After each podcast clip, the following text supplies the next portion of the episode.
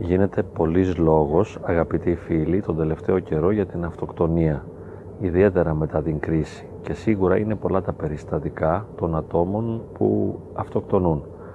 Δεν είναι κάτι που θα ήθελα να το αναλύσω, γιατί δεν ξέρω και κατά πόσον οι απόψεις μου μπορεί να είναι αρκετά υποστηρικτικές και βέβαια σίγουρα είναι πολύ δύσκολο να βοηθήσουμε έναν άνθρωπο ο οποίος έχει τάση αυτοκτονίας, αν έχει πάρει απόφαση να αυτοκτονήσει.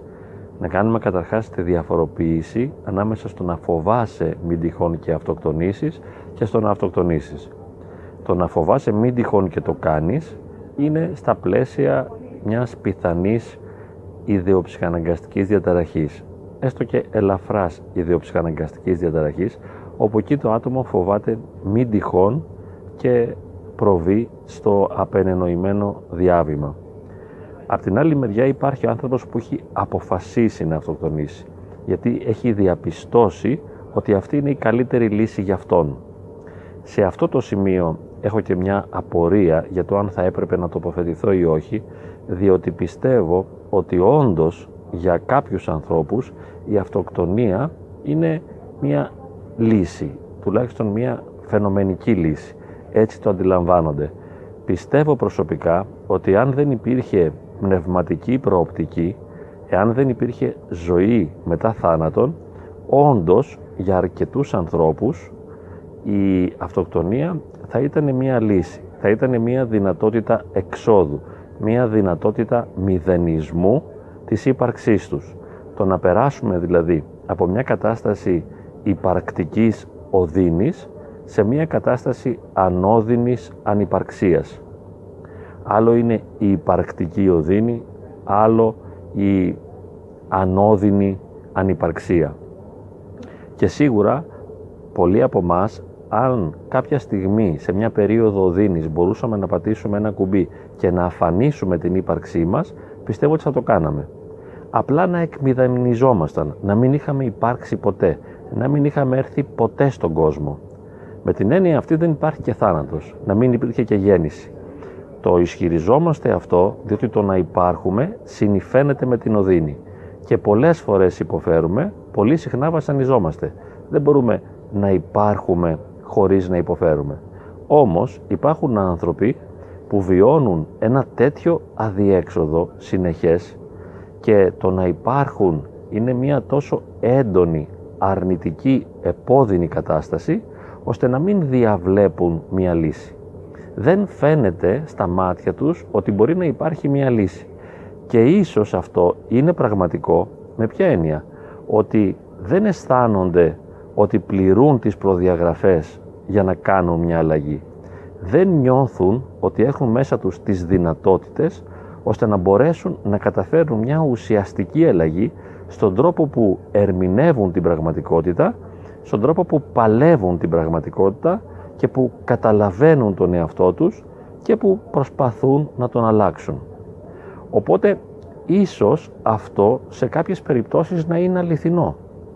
Λένε δηλαδή δεν βλέπω φως, δεν υπάρχει λύση ή έξοδος για μένα.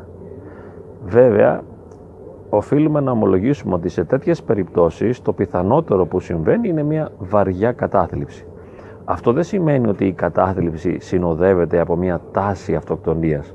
Πολλές φορές δεν συνοδεύεται. Απλώς το να υπάρχεις, εφόσον βιώνεις την κατάθλιψη και δεν την έχεις θεραπεύσει, διότι η κατάθλιψη θεραπεύεται, αλλά αν δεν την έχεις θεραπεύσει, μπορεί να αισθάνεσαι ότι το να υπάρχεις είναι μια επώδυνη κατάσταση και θέλεις να ξεφύγεις, αλλά δεν μπορείς να αισθανθείς ότι υπάρχει μια τέτοια έξοδος για σένα δεν μπορείς να το υποθέσεις, δεν μπορείς να το φανταστείς. Επειδή αυτό που ζεις, το τώρα σου, είναι πάρα πολύ επώδυνο, οι δυνατότητές σου, έτσι όπως τις αισθάνεσαι, είναι πάρα πολύ μικρές και δεν μπορείς να διανοηθείς ότι υπάρχει μια έξοδος για σένα. Οπότε θα μπορούσαμε να πούμε ότι σε ανθρώπινο επίπεδο, εάν μπορούσε να εκμηδενιστεί πλήρως μια οδυνόμενη ύπαρξη, αυτό δεν θα ήταν ιδιαίτερα αρνητικό. Διότι πεθαίνω την οδύνη μου, σκοτώνω την οδύνη μου, διότι το εγώ μου είναι τόσο πολύ συνειφασμένο με την οδύνη, ώστε να είναι αδιαχώριστο. Έτσι, αν σκοτώσω τον εαυτό μου, εάν αφανίσω τον εαυτό μου, εάν αφανίσω το εγώ, αφανίζω το πάσχον εγώ, το εγώ το οποίο βιώνει ένα αδιέξοδο, μία απέραντη οδύνη και ένα εγώ το οποίο δεν ελπίζει πια. Θα ήταν λοιπόν μία κατανοητή πράξη. Αυτό δεν σημαίνει ότι είναι θεμητή πράξη. Δεν είναι κάτι που το θέλουμε, ούτε ποτέ το προτείνουμε.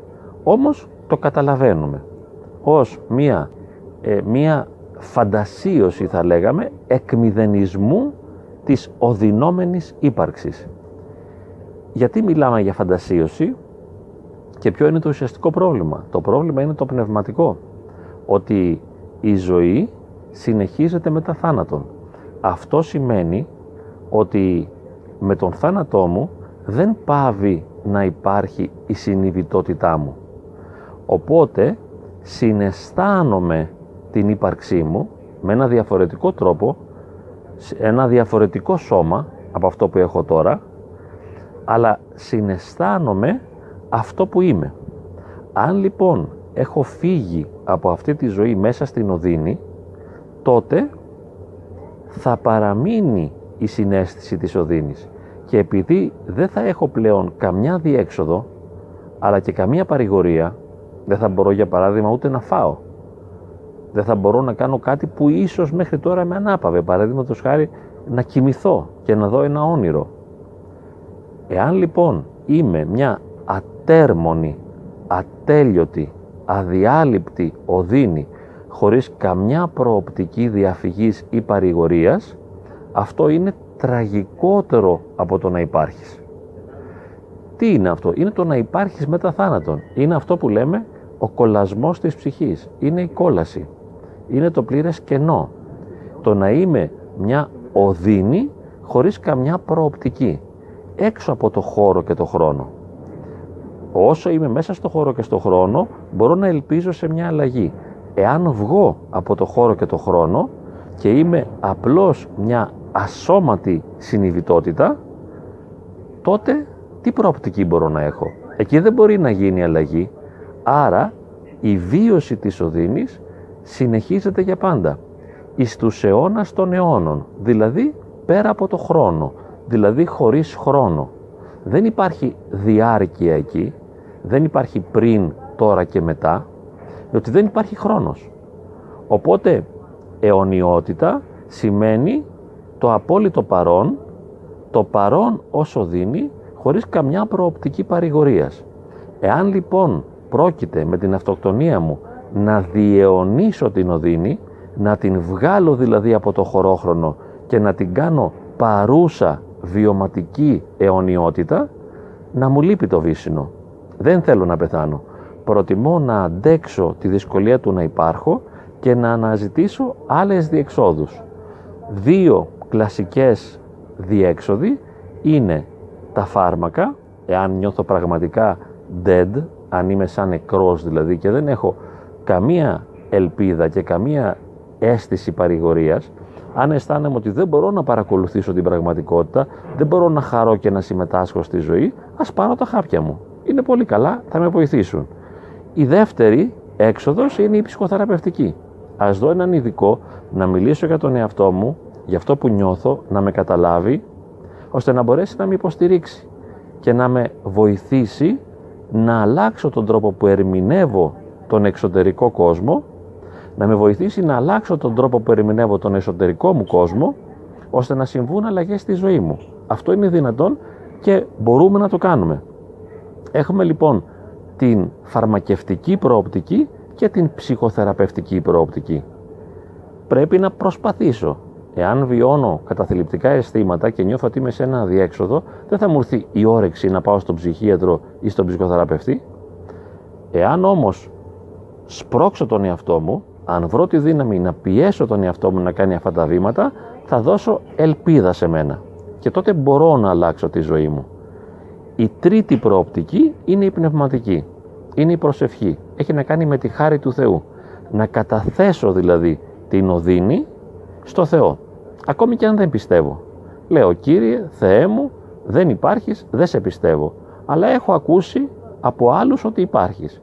Και επειδή είμαι χαμένος και δεν έχω καμιά προοπτική και καμιά ελπίδα και επειδή νιώθω τελειωμένος, σου λέω σε παρακαλώ ανάλαβέ με, σαν να μιλάω στο κενό. Φωνή βόντος εν Δεν περιμένω ότι θα με ακούσεις, δεν γνωρίζω αν υπάρχεις, μάλλον δεν υπάρχεις, αλλά επειδή υποφέρω πολύ, φωνάζω και σου λέω σώσε με. Και μπορώ να πω την ευχή του Ιησού, για παράδειγμα. Κύριε Ιησού Χριστέ, ελεησόν με, Κύριε Ιησού Χριστέ, ελεησόν με, Κύριε Ιησού Χριστέ, ελεησόν με. Να το επαναλαμβάνω συνέχεια.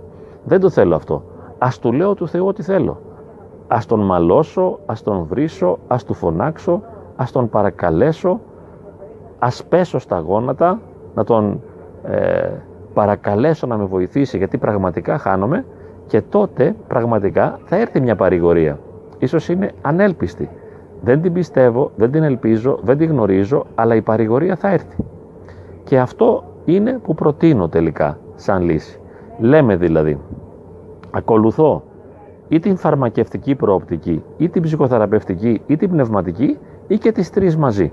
Η μία δεν εμποδίζει την άλλη. Και συνειδητοποιώ, καταλαβαίνω, γνωρίζω, ομολογώ ότι δεν είναι κακό που θέλω να πεθάνω. Είναι η πιο φυσική σκέψη. Θέλω να πεθάνω. Πολύ ωραία.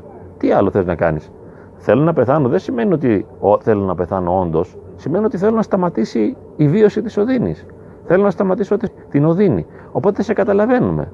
Σε αγαπάμε. Είμαστε μαζί σου. Ναι, πρέπει να σταματήσει αυτή η οδύνη. Αλλά υπάρχουν και άλλες προοπτικές για να γίνει αυτό. Γι' αυτό προτείναμε τις τρεις προηγούμενες προοπτικές. Σωστά, δίκαια θέλεις να πεθάνεις, αλλά δεν σε συμφέρει. Δεν είναι υπαρξιακό συμφέρον, δεν σε οδηγεί πουθενά, δεν σε λυτρώνει. Δεν σε θεραπεύει, δεν σε λυτρώνει. Αυτό το διάβημα της αυτοκτονίας μπορεί να σε στείλει σε μια κολάσιμη κατάσταση η οποία είναι χειρότερη από αυτή που ζεις τώρα γιατί είναι χωρίς επιστροφή. Δεν μπορείς να γυρίσεις πίσω. Έχεις τελειώσει. Δεν υπάρχει αυτό το σώμα, δεν υπάρχει αυτός ο υλικός κόσμος, δεν υπάρχει αυτή η πραγματικότητα και δεν μπορείς να κάνεις τίποτα. Γιατί λοιπόν να είσαι μία μετέωρη συνειδητότητα εκτός χωρόχρονου, χωρίς καμιά ελπίδα. Αυτό δεν είναι προς το συμφέρον σου. Και γι' αυτό προτείνουμε τις τρεις εναλλακτικές προοπτικές. Υπάρχει ελπίδα, πάντα μπορεί να αλλάξει η ζωή μας εφόσον ζούμε. Γι' αυτό κρατιόμαστε στη ζωή για να μπορούμε να αλλάξουμε τη ζωή, να μπορέσουμε να βελτιώσουμε την ποιότητα της ζωής μας. Μπορεί να γίνει αυτό.